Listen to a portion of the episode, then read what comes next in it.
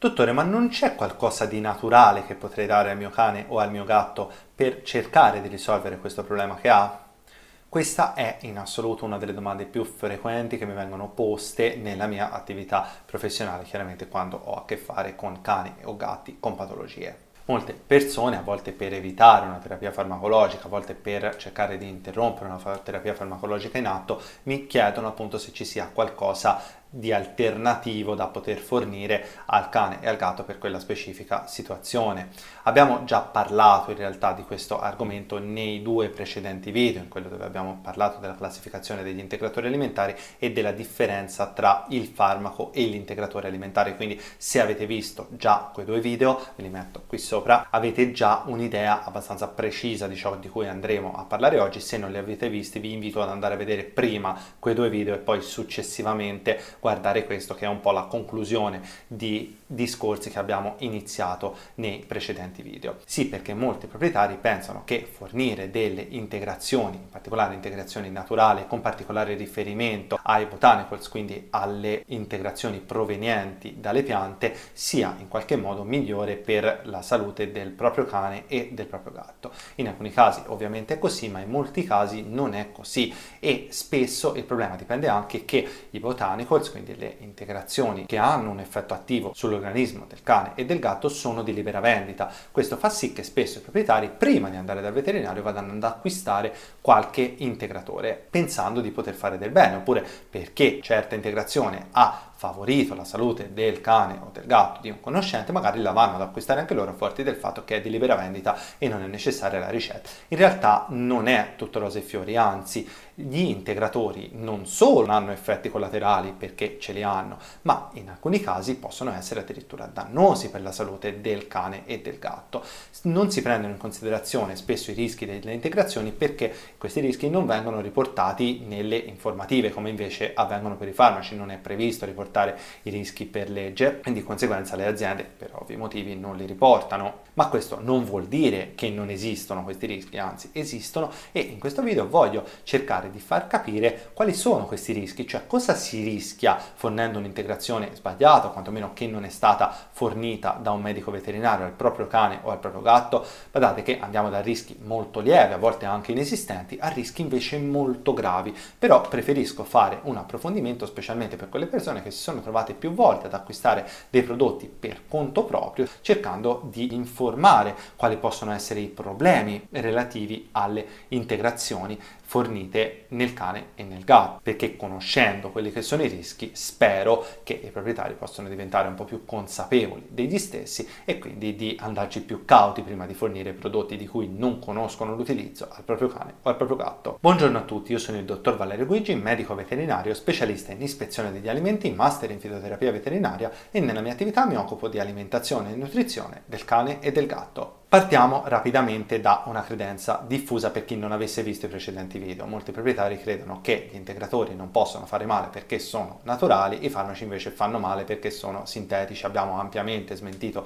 questa argomentazione nel precedente video che vi invito a vedere. Un altro presupposto che è un po' la base per capire è il fatto che quando si danno degli integratori si danno tendenzialmente perché si cerca un effetto attivo, quindi o do l'acqua fresca e allora non ho effetto attivo né in positivo né in negativo, oppure quando c'è un effetto attivo questo è attivo e l'attività può essere positiva o può essere negativa. Un esempio banale, famosissimo, che è quello del coltello. Il coltello si può utilizzare sia per tagliare il cibo e quindi fondamentalmente permetterci di mangiarlo, sia per uccidere delle persone. Il coltello non cambia, non cambia la sua natura, cambia l'utilizzo che se ne fa e lo stesso vale per un principio attivo. Il principio attivo va a modificare alcuni specifici processi dell'organismo. Il fatto che poi ci siano degli effetti positivi desiderati desiderabile degli effetti negativi, il principio attivo non lo sa, di conseguenza il principio attivo va semplicemente a seguire quella via di modifica della funzione dell'organismo e poi quello che viene, viene ed è per questo che siamo noi che ci pensiamo a dover scegliere i principi attivi giusti, le sostanze giuste che vadano a modificare in positivo, quantomeno nella direzione in cui vogliamo, la salute dell'organismo e non magari nella direzione opposta a quello che vogliamo. Intanto non è vero che le sostanze naturali sono innocue, faccio qualche esempio, ne troviamo tantissime, li troviamo in tutti i regni, possiamo cominciare dai funghi, Le amanitine, prodotte tra gli altri funghi anche dalla Manita falloides, sono molecole assolutamente naturali e assolutamente mortali, tanto per l'uomo quanto per il cane o per il gatto. Possiamo pensare ai batteri e alle tossine botuliniche e tetaniche, assolutamente naturali, assolutamente letali, prodotte dai batteri del genere Clostridium. Spostandoci nel regno animale abbiamo il veleno di vipera, sostanza assolutamente naturale e assolutamente letale se non trattata tempestivamente nel momento in cui si viene morsi da una vipera. Anche i minerali hanno le loro sostanze letali, basti pensare all'arsenico, sostanza minerale che se viene assunta in grandi quantità è velenosa sia per noi persone quanto per il cane e per il gatto. Anche nel regno vegetale sono presenti tantissime piante che contengono sostanze tossiche, alcune piante di utilizzo comune perché si trovano normalmente in casa o quantomeno nel giardino sono il tasso sbaccata, il tasso, il nerio moreander, l'oleandro, l'Euforbia pulcherrima, la stella di Natale, che molti proprietari sanno che è appunto tossica sia per il cane che per il gatto. Sono tutti esempi di piante tossiche che però sono assolutamente naturali, nel senso le avete piantate voi, coltivate voi, fatte crescere voi, quindi sapete che sono assolutamente delle sostanze naturali, ma sono tossiche sia per il cane che per il gatto. Ora, chiaramente nessuno va a prendere una di queste piante e la dà per vedere se ci sono anche degli effetti benefici nel cane e nel gatto, non ha senso, si sa che sono velenose e di conseguenza si lasciano dove sono e si sta attenti che il cane e il gatto non le mangiano, ma molte piante, anche quelle che hanno degli effetti positivi, possono comunque avere degli effetti collaterali di vario grado, lievissimi o molto più intensi, che andiamo a valutare. Numero 1. Integratore che non serve a nulla. Il primo rischio che prendiamo in considerazione è l'integratore che non serve assolutamente a niente. Sembra banale perché beh, al massimo non ha fatto bene al cane o al gatto, ma non gli ha fatto nemmeno male, quindi fondamentalmente la situazione è rimasta come prima, ma purtroppo non è così. Nella maggior parte dei casi questo è effettivamente un problema solo per il portafoglio, ovvero il proprietario ha acquistato un integratore che non serviva a nulla, poteva tranquillamente fare a meno di acquistarlo, ma in altri casi quando si utilizza in un animale sano un integratore che non serve, questo può andare a sostituire un integratore che invece serviva. Facciamo un esempio banale, una dieta carente di vitamina A in cui fornisco però la vitamina B6 non solo è inutile, nel senso non ha effetti collaterali, non ha nessun tipo di effetto avverso, ma allo stesso tempo sto togliendo spazio all'integratore che invece serviva e di conseguenza non avendo dato l'integratore che serviva posso arrivare comunque ad avere patologie carenziali. Quando un integratore inutile viene dato invece a un animale malato è inutile, cioè non ha effetto, ovvero non migliora né peggiora la situazione, ma bisogna anche considerare che quando c'è una patologia ci sono dei fenomeni, chiaramente il cane e il gatto sono organismi viventi e la patologia va avanti da sola, per cui il periodo in cui si è dato l'integratore che non serviva a nulla, che non aveva alcun tipo di effetto in quel cane o in quel gatto, può portare comunque a un peggioramento della patologia semplicemente perché non si è fatto qualcosa che invece sarebbe servito fare. I motivi per cui si danno integratori inutili, cioè senza alcun effetto, sono tanti e sono i più disparati. Possiamo andare dal fatto che è un integratore proprio sbagliato completamente, cioè bisognava dare altro, invece si è dato una cosa che non serviva, o li possiamo avere perché sono stati prescritti da un medico veterinario per un certo periodo di tempo e poi il proprietario però li ha continuati a tempo indefinito senza mai interromperli ci possono essere degli integratori autoprescritti senza alcuna logica o magari leggendone i benefici su internet che non riportavano la letteratura scientifica, caso tipico, oppure possono essere degli integratori che di per sé sarebbero utili, ma la loro qualità non è stata valutata e non è reperibile. In altre parole, sono sottodosati, cioè ho dato l'integratore giusto, ma ne ho dato troppo poco per avere un effetto. Quest'ultimo punto in particolare è quello che ci interessa di più perché spesso gli integratori sono anche corretti ma ne sono stati dati troppo pochi e questi perché non è stata fatta una valutazione corretta nella scelta di quell'integratore o perché sono stati fatti comunque degli errori che riguardano la tipologia di integratore. Ponendo quindi, partendo dalla base che l'integratore sia quello giusto, cioè sia quello che ci vuole in quella situazione, come si fa la scelta di un integratore correttamente per valutare se questo integratore ha effettivamente un effetto, può portare a un miglioramento di una situazione patologica o se non ce l'ha. Ci sono tutta una serie di step che vanno valutati, ma la valutazione va fatta fondamentalmente in un modo che la letteratura scientifica deve essere presente, letteratura scientifica per quell'integratore, per quella specie animale. Vediamo quali sono le situazioni che si possono avere davanti scegliendo l'integratore giusto dalla migliore che possiamo avere alla peggiore in assoluto. L'integratore migliore che possiamo avere davanti è un integratore di cui conosciamo il meccanismo d'azione, è stato valutato nel cane o nel gatto, comunque nella specie che ci interessa, e dà una indicazione relativa alla qualità, ovvero alla quantità di un principio attivo che è presente per l'unità che vogliamo dare. Questo ci mette a disposizione tutte le informazioni possibili e ci dà abbastanza la garanzia che quell'integratore effettivamente funzioni un esempio, se io voglio fornire un integratore per aumentare le difese immunitarie nel gatto, devo cercare letteratura scientifica che quella pianta quella sostanza funziona effettivamente nell'alimentazione del gatto. Vedremo dopo meglio perché nel gatto e non nel cane. L'altra cosa che devo valutare è che l'integrazione non solo mi dica qual è la sostanza contenuta, ma anche quanta ce n'è e non mi interessa solamente nel caso delle piante che sia indicata qual è la pianta che c'è, ma bisogna indicarne anche il principio attivo. Parlavamo nel primo video, se ricordate, della titolazione. Ecco, quello è il parametro che ci interessa, cioè la quantità di principio attivo in quello specifico prodotto. Prendendo ad esempio l'echinacea, in cui una delle titolazioni possibili è quella in echinacoside, cioè una delle molecole contenute nell'echinacea, possiamo avere ad esempio il 4% di echinacoside, possiamo avere lo 0,1% di echinacoside. Questo ci cambia molto la qualità del prodotto perché con uno dei due prodotti ne va data una dose che è 40 volte rispetto all'altro. La letteratura scientifica in questo senso ci aiuta a capire qual è la dose corretta. Non essendo in presenza di un farmaco dove tutte queste informazioni sono scritte sul bugiardino, bisogna andare a controllarle in letteratura scientifica ed è uno dei motivi per cui è molto difficile utilizzare da soli gli integratori avendo poi un effetto certo di quello che si va a ricercare. Queste informazioni vanno conosciute, ho fatto l'esempio dell'echinacea, ma ogni pianta e ogni sostanza, penso all'olio di pesce per nominare una sostanza che non è di origine vegetale, va valutata in questo senso, bisogna valutare la letteratura scientifica nel cane e nel gatto e va valutata la qualità del prodotto. Spesso purtroppo mi sono trovato di fronte a integratori che o non riportavano la titolazione di fatto, ok, c'è la pianta ma da quale parte è stato preso, in che periodo è stato preso, come faccio a sapere che effettivamente i principi attivi, che sono quelli della pianta, che mi interessano per il processo di guarigione di questo cane e di questo gatto, ci sono effettivamente. Ecco, la confezione non lo diceva e di conseguenza è molto difficile stabilirne la dose. Sarebbe come se dovessi fornire al cane un grammo al giorno di amoxicillina,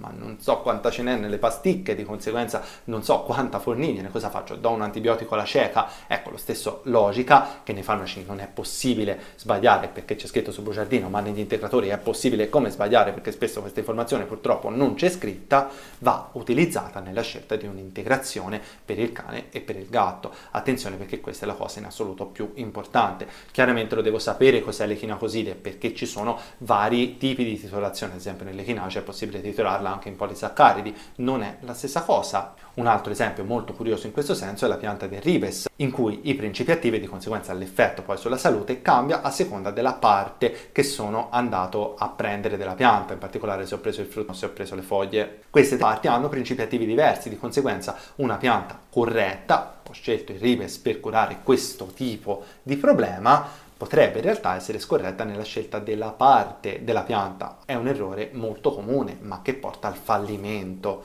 di una terapia integrativa. Attenzione, gli integratori che volete fornire li dovete quantomeno conoscere.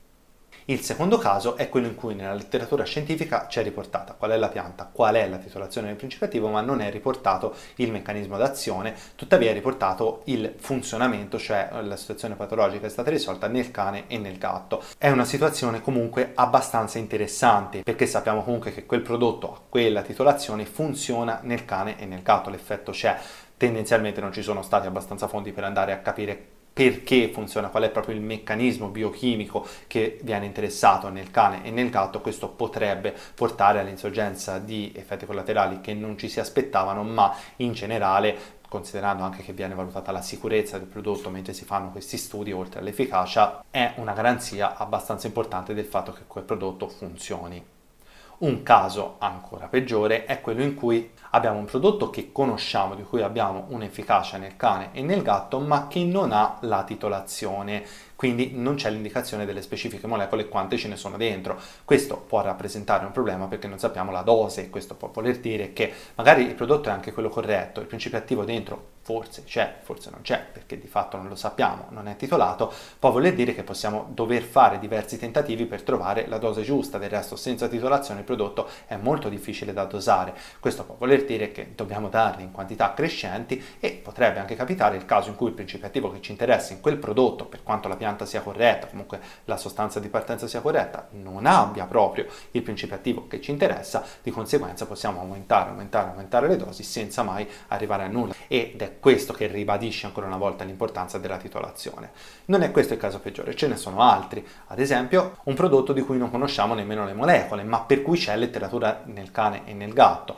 È ancora più difficile da valutare perché non sappiamo nemmeno perché funzioni, cos'è di fatto che lo fa funzionare, ma allo stesso tempo il problema è quello di prima, cioè un problema di dosaggio, quanto gliene devo dare a questo cane a questo gatto se non so quanto principio attivo c'è dentro. Ancora più indietro, un prodotto di cui non c'è letteratura scientifica nel cane e nel gatto, ma c'è solamente nell'uomo. È un caso tipicissimo, vengono forniti dei prodotti al cane e al gatto perché magari su di me hanno funzionato, ma c'è da considerare una variabile importante che è la variabilità tra specie, la vedremo tra poco, quindi non mi dilungo su questo argomento. L'ultimo caso, limite, è quello di cui conosciamo la sicurezza, cioè non fa male quantomeno alle persone, ma non abbiamo prove di efficacia, quindi non sappiamo se è efficace per quel problema né nell'uomo né nel cane e nel gatto. Chiaramente utilizzare quel prodotto non serve che lo dica io, è un salto nel buio a tutti gli effetti, ci si prova, non si sa dove si arriva, con ogni probabilità non funziona, lasciamo perdere il caso di prodotti di cui non conosciamo la stessa sicurezza, perché sono prodotti che non si conoscono proprio e lì è veramente un azzardo perché c'è il rischio di dare un prodotto tossico al cane e al gatto, ma è un rischio abbastanza limitato dal fatto che prodotti che non sono conosciuti non sono presenti nei registri degli additivi, nei registri delle materie prime per quanto riguarda il mangimistico, né nei registri degli integratori per quanto riguarda le materie prime utilizzabili per gli integratori umani, quindi è molto difficile reperirli, cioè fondamentalmente si tratta di andare nel campo, prendere una pianta a caso e darla al cane, non lo fa nessuno, ecco. Numero 2. Fornire un integratore alla specie animale sbagliata. Abbiamo già accennato un minuto fa a questo problema, cioè il fatto che venga fornito un integratore nella specie che non è la specie che è stata valutata nella letteratura scientifica. L'esempio in assoluto più tipico è un'integrazione di cui ne è stata valutata la funzionalità nell'uomo, ma che non è stato valutato nel cane e nel gatto. Qualcuno potrebbe pensare, vabbè, ma funzionava nell'uomo, funzionerà anche nel cane e nel gatto. E Purtroppo non è così, anzi ci sono dei seri rischi nel fare questo tipo di passaggio tra le due tipologie. Prendiamola un po' alla larga. Sapete benissimo che fra il cane e il gatto ci sono delle differenze, insomma basta guardarli e vedere che non sono uguali a un uomo, insomma ci sono tante differenze. Ci sono delle differenze macroscopiche che sono quelle che si vedono a occhio nudo e ci sono delle differenze microscopiche. Alcune di queste differenze microscopiche riguardano gli enzimi epatici, enzimi che sono deputati a metabolizzare le sostanze strane, quindi le sostanze non fondamentali togliamo le vitamine, togliamo i minerali, tutte le altre sostanze strane che entrano nell'organismo vengono metabolizzate da questi enzimi. Lo scopo è quello di renderle innocue, non tossiche per l'organismo, buttarle fondamentalmente nelle urine ed eliminarle tramite le urine o in altri casi tramite la bile direttamente nel fegato. Il corredo enzimatico non è lo stesso fra tutte le specie e questa è la parte che ci riguarda perché il modo in cui una persona detossifica un potenziale prodotto tossico non è lo stesso modo in cui un gatto detossifica un potenziale prodotto tossico, non è lo stesso modo in cui un cane detossifica un potenziale prodotto tossico. Un esempio di differenza tra specie, tra cane e gatto, è quello della permetrina, un antiparassitario. Si tratta di una molecola che nel cane è sicura, nel gatto ed è il motivo per cui probabilmente lo avete sentito dire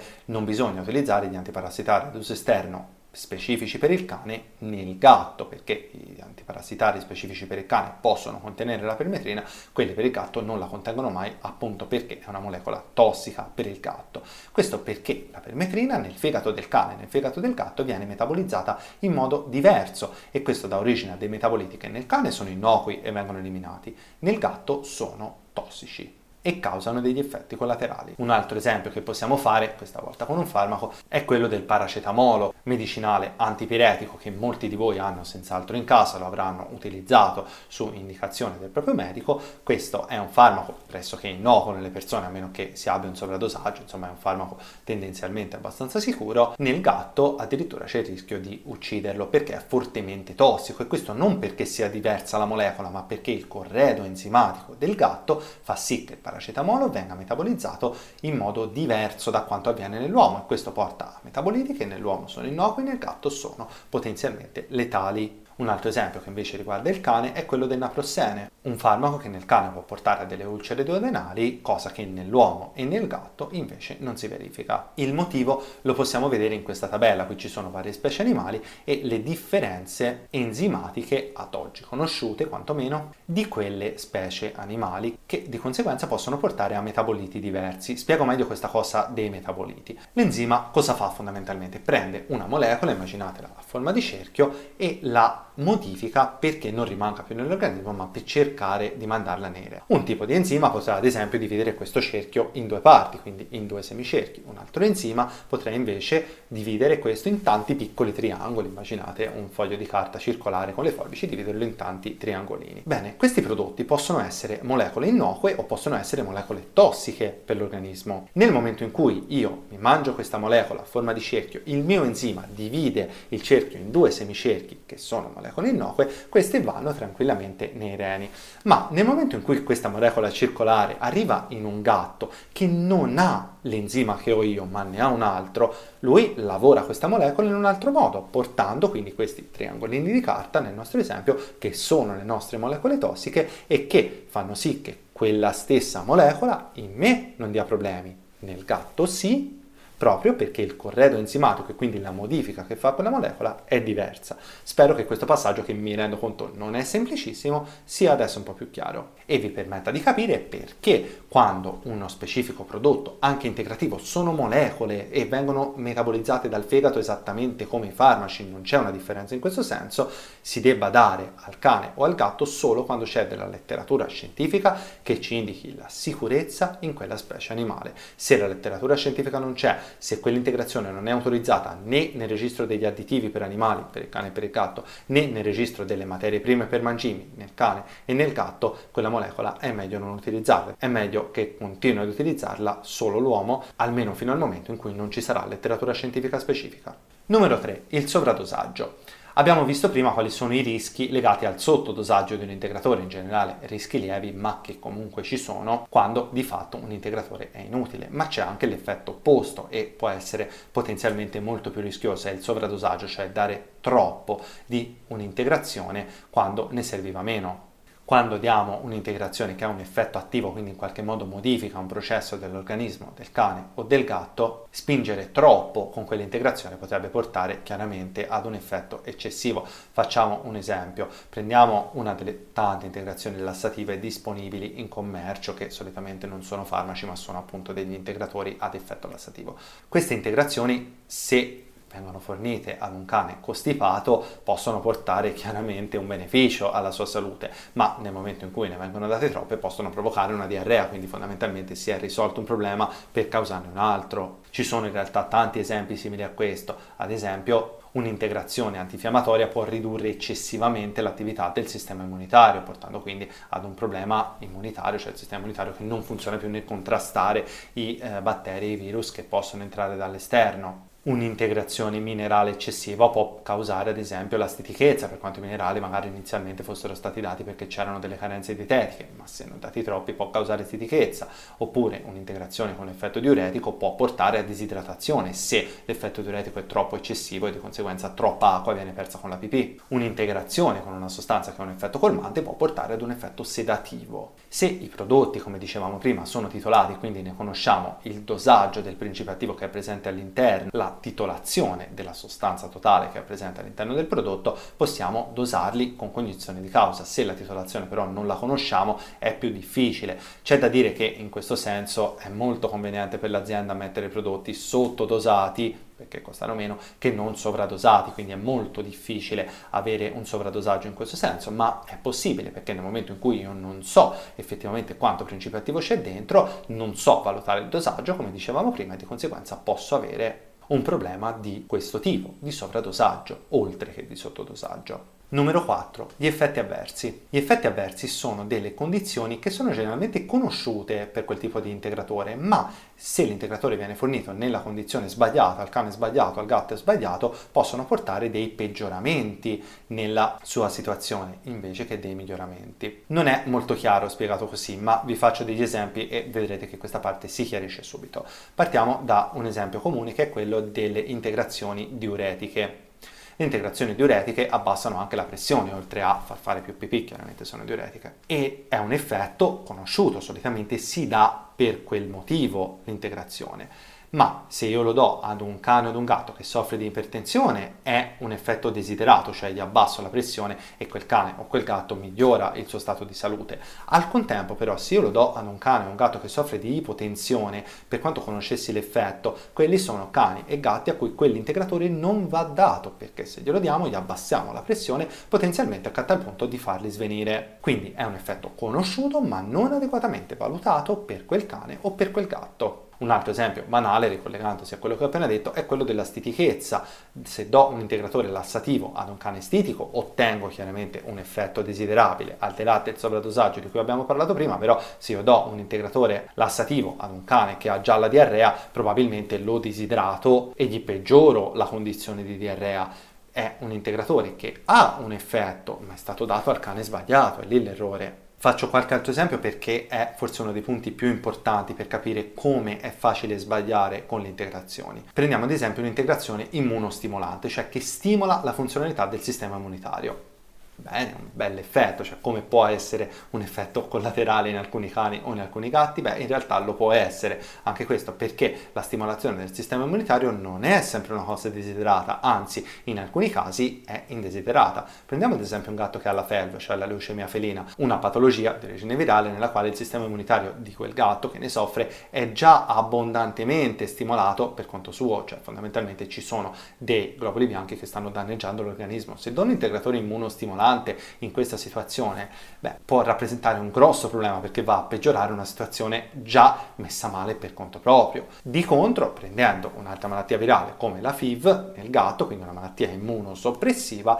l'integratore immunostimolante, ecco che in quel caso può essere utile. Quindi, stesso integratore, utile in una situazione, dannoso in un'altra, perché ha un effetto attivo e non in tutti i casi l'effetto attivo è desiderabile. Un'integrazione che stimola le secrezioni biliari, ad esempio se ci sono problemi al fegato, è utile? Beh, senz'altro perché stimola le secrezioni biliari e in generale aiuta il fegato a lavorare meglio, tranne se ad esempio nella cistefelia ci sono dei calcoli, perché nel momento in cui c'è un'ostruzione della cistefelia, produrre ancora più bile di quella che dovrebbe essere prodotta porta a un aumento della pressione nei canali biliari, che di conseguenza ha una ripercussione sul fegato. Il fegato in questo caso invece di migliorare la sua condizione la va a peggiorare, perché lì in quel caso non sarebbe servito un integratore che stimolava le vie biliari serviva o un intervento chirurgico per togliere i calcoli oppure qualcosa che facesse sciogliere i calcoli. Quindi l'integratore coleretico in quel caso non andava bene, ma in un altro cane che invece magari aveva problemi epatici, sì. Un ultimo esempio, in presenza di una malattia epatica, il metabolismo, cioè la modifica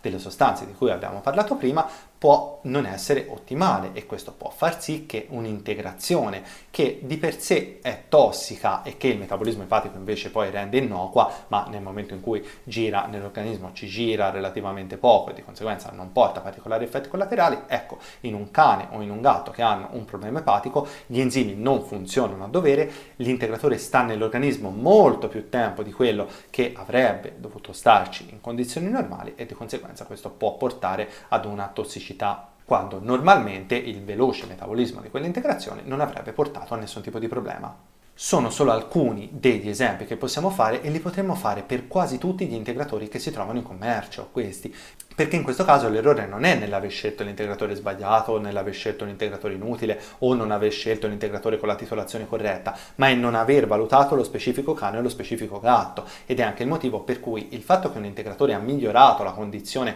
del cane del vostro amico simile a quella del cane che avete voi non è detto che porti un miglioramento anche nel vostro cane, ma anzi potrebbe portare un peggioramento della sua situazione, laddove ha portato un miglioramento al cane del vostro amico, per i motivi che abbiamo detto ora ancora ed è anche il motivo per cui comunque prima di dare le integrazioni è opportuno chiedere al proprio veterinario di riferimento in relazione alla patologia che c'è nel proprio cane o nel proprio gatto e capire quindi se quell'integrazione sia idonea o sia non idonea non al gatto in generale ma al vostro gatto, al vostro cane. Gli effetti attivi non sono mai buoni o cattivi di per sé, ma vanno sulla base della condizione fisiologica e patologica del vostro cane e del vostro gatto. In alcuni possono essere positivi, in altri possono essere negativi. Numero 5. L'interazione con altri integratori o con i farmaci. Quest'ultimo rischio di cui vi parlo è in assoluto il più grave tra quelli che possono succedere nell'utilizzo degli integratori, in particolare quando o si associano più integratori tra loro oppure quando si associa una terapia con integratore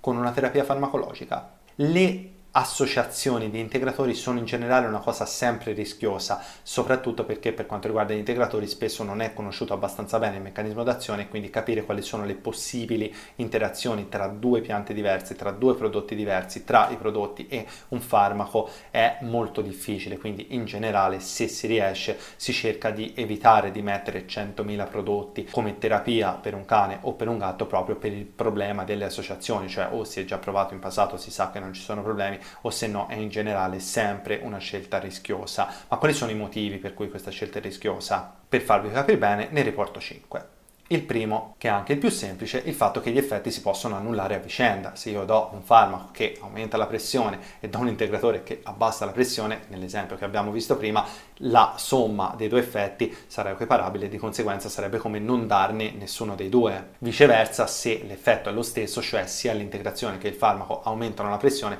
possono portare ad, insieme ad un aumento della pressione che è assolutamente eccessivo e che può provocare quindi problemi anche gravi per la salute del cane e del gatto. I singoli effetti vanno chiaramente valutati nel momento in cui si mettono insieme due integrazioni di tipo diverso. Ci sono poi delle interazioni di assorbimento. L'assorbimento nell'organismo può avvenire nello stomaco, ma avviene ad un certo pH gastrico. Ad un pH gastrico c'è l'assorbimento di quella molecola, ad un altro pH gastrico non c'è l'assorbimento di quella molecola. Il problema in questo caso è rappresentato dal fatto che alcune integrazioni o alcuni farmaci possono modificare il pH gastrico. Banalmente il bicarbonato di sodio è una delle sostanze che abbassa il pH gastrico e questo fa sì che se io do banalmente del bicarbonato insieme ad un farmaco che però viene assorbito a pH molto acido, ecco che quel farmaco non verrà assorbito, di conseguenza verrà eliminato con le feci e di conseguenza il suo effetto sarà inutile. Un altro problema legato all'assorbimento è il fatto che alcune sostanze possono modificare la funzione di proteine di assorbimento. Cosa vuol dire questo? Ci sono nell'organismo delle proteine che permettono l'assorbimento di certe sostanze, siccome l'organismo non è che potrebbe accettare sempre tutto quello che entra, anche perché la maggior parte delle sostanze sarebbero tossiche, ci sono delle proteine deputate a riconoscere delle specifiche molecole nel momento in cui vedono che la molecola ok è quella giusta può passare, la fanno passare dall'altra parte, solitamente dell'intestino, e farla andare nel torrente circolatorio dove poi quella molecola esplicherà il suo effetto attivo. Ecco, ci sono alcune sostanze che modificano la funzionalità di queste proteine. Se queste proteine, che sono tutti gli effetti dei canali vengono aperti, cioè ne viene inibita l'attività di selezione, potrebbero passare tanti principi attivi, molto più di quelli che dovrebbero passare, di quelli che ci si aspetta che passano, portando a un sovradosaggio magari del farmaco, magari di un altro integratore. Altre sostanze possono chiudere questi canali, di fatto impedendo il passaggio al farmaco o all'integratore che di fatto non avrà il suo effetto. Un fenomeno simile è dato dalle sostanze che nel fegato metabolizzano le sostanze strane.